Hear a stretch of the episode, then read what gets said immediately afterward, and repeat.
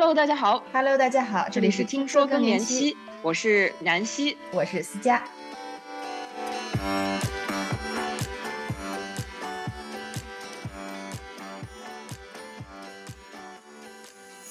本期节目，我们的老朋友飞来聊了聊他长达两年在英国顶尖生育诊所的冻卵经历。他回顾这段经历时，也毫无保留地分享了他的反思，特别是那些他觉得要是早知道该多好的事儿，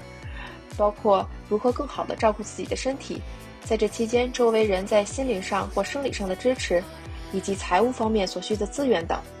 南希还聊了最近研究中冻卵的成功率、最佳推荐年龄，干货满满。如果你对这个问题感兴趣，特别是正在思考冻卵这件事儿，他们的分享一定会为大家在做决定时，从理性和感性的层面都提供更多的信息和思路。我们话不多说，快来听听吧。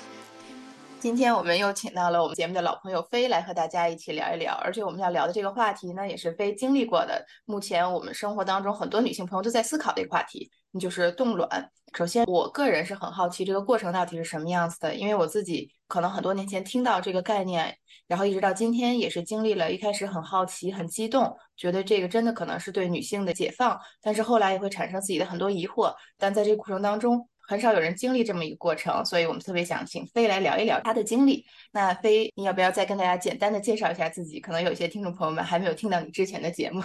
嗨，大家好，我是王费，我今年四十五岁，我在英国在医院工作，跟南希一样，也是做医疗管理的。我跟大家在这个 podcast 里面分享过一些我个人的觉更年期的这些经历，然后我自己也经过一段挺痛苦的冻卵的这个经历，所以谢谢思佳给我这个机会跟大家分享。嗯。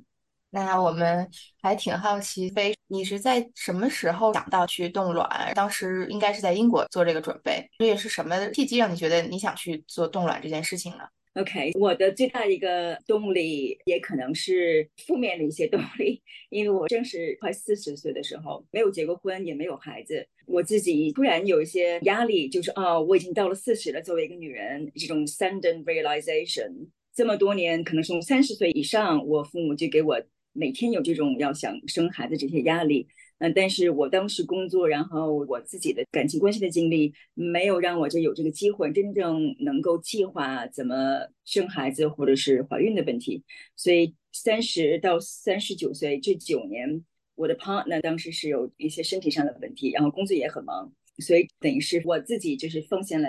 women's golden age productivity 黄金年代，嗯，我没有这个意识。所以等到三十九的时候，快到